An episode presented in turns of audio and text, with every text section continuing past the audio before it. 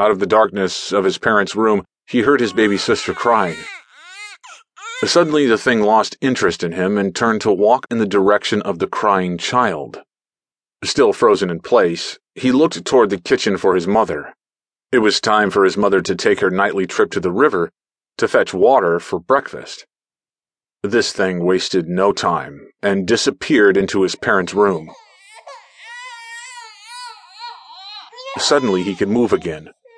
Without thinking, he ventured into his parents' room to save his sister. He figured maybe he could make enough noise that his parents could hear him and rescue him. Either way, he was hell bent on fighting off the intruder. As he entered the room, the darkness embraced him from all sides. The room was dark and eerily quiet, with the moon providing little illumination.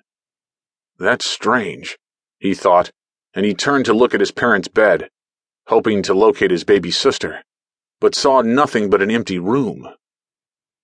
Relief came over him as his worst nightmare was over.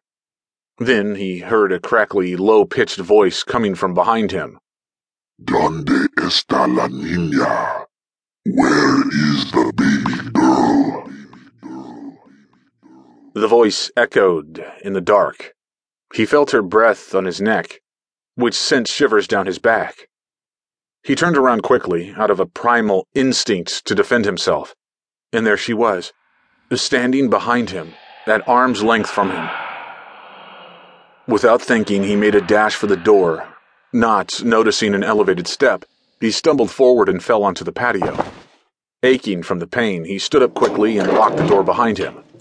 The door, made of hard metal with a handle to lock it from the outside.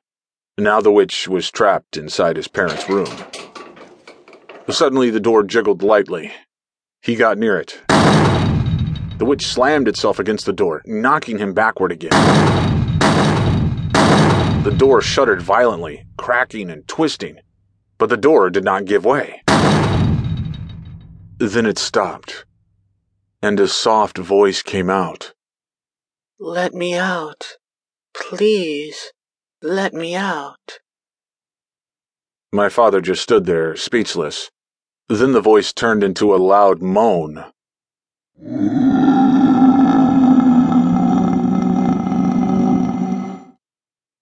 My grandparents' door had two small windows on its top half, big enough to see inside. That's what the family used as a natural light in the morning. The moan stopped.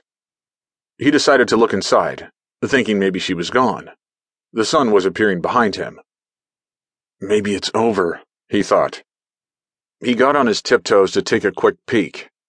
At first, he saw nothing in the darkness of the room. Out of nowhere, the witch's face appeared, inches away from the glass. That's when he finally took a really good look at the woman. Her face was completely white, with sunken black eyes. It didn't look like a woman anymore, but more like a corpse, with long, matted white hair and old, rotted skin that barely gripped her face. She gave him a wicked smile as they made eye contact, and her teeth, like fangs, stuck out like daggers from her mouth. It slowly nodded one last time at him, as if telling him she would see him again, and pointed her long finger in his direction, tapping the glass as she smiled, looking at him. He quickly stepped back in fear and decided to run toward the lights in the kitchen. Dad, Dad, there's a witch in the room, he yelled. His mother and father were in their usual seats, eating breakfast by the fire. They turned to look at him in confusion and, without saying anything, zoomed past him toward their room. Wait, hold on, he screamed. But his parents unlocked the door from the outside, ignoring his desperate plea. They opened the door while holding a machete, ready to take any intruder out. But nothing was there.